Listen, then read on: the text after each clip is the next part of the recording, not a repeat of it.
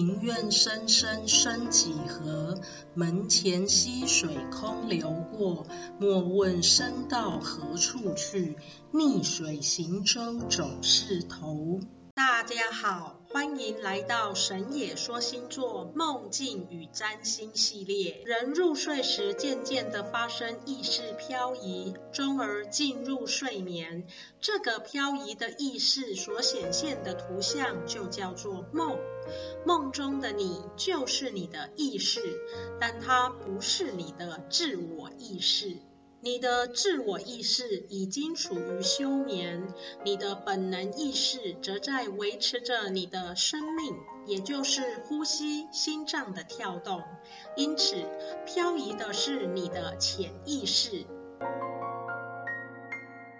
我们来听听潜意识漂移后展现的梦境。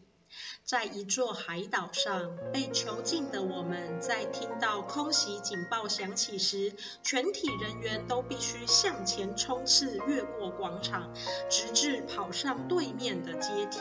梦里的我也在急速跑着，并且知道这是不可违抗、必须要做的躲避。大家都分别跑上台阶后，警报解除，够快的人获得安全，反之。死，我知道自己的身体状况，或许过不久后就会变得不可自控，成为没有自主意识的傀儡。但在还行的时候，想要活着，或许也能找到逃离的生路。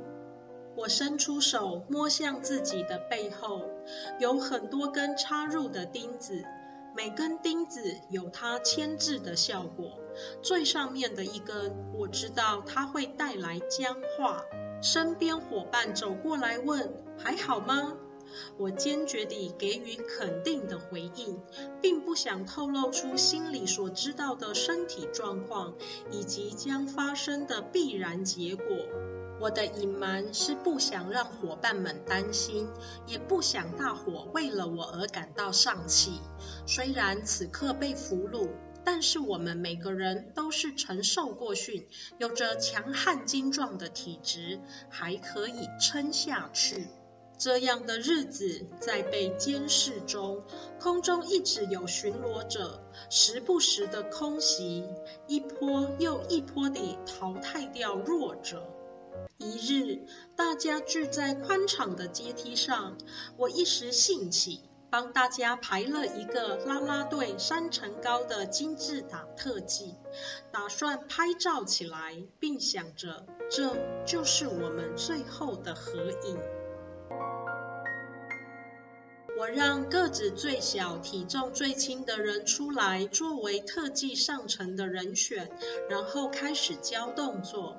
看着每一位伙伴熟悉的脸庞，大家在这个烽火歇息的片刻，认真地活着。我在阶梯的一侧蹲了下来，仰首看着大家在这偏安一隅、专注投入且自我要求甚高地做着动作，心中百感交集。最后是在心跳鼓动及头痛中惊醒。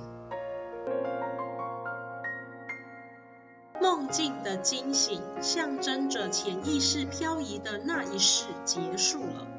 而那一世最深刻的念想，或者是最后的记忆，成为意识印记，保留了下来，烙印在自己的深层意识宝库之中。有的时候，你现实中所见到并不认识的人，来到不曾到过的地方，或在某一个生活片刻中，突然在那个当下感到熟悉，似曾相识。或者曾经经历，这些都是因为触动了自己在过去时空的意识印记。既然讲到生存意识，便要来看看梦主星盘的第八宫及二宫，所坐主星是逆行的土星。逆行是不肯离去的迂回徘徊，象征着梦主的深层意识，时不时透过梦境像海浪一样翻卷拍打至表面。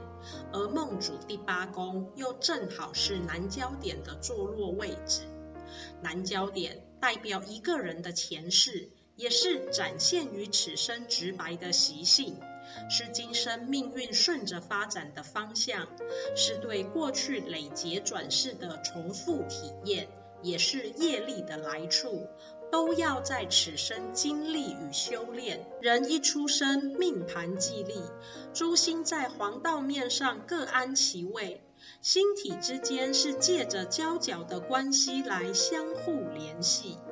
梦主位于疾厄宫的土星与火星有着六十度的交角，六十度是和缓角度。对于这两大凶星而言，却能在一个柔和的角度相会，无疑是温和，并象征着有翻转的机会。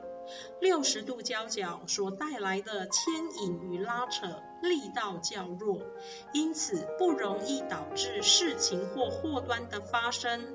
但是让人不舒服的状况仍会存在，只是影响力稍弱。梦主火星坐落第六宫，是为奴仆宫，主宰的范围包括工作、劳动、部署、健康、疾病等等面向。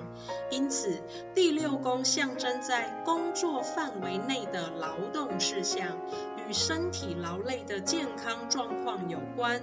简单来说，第六宫代表的是一个人的健康与疾病。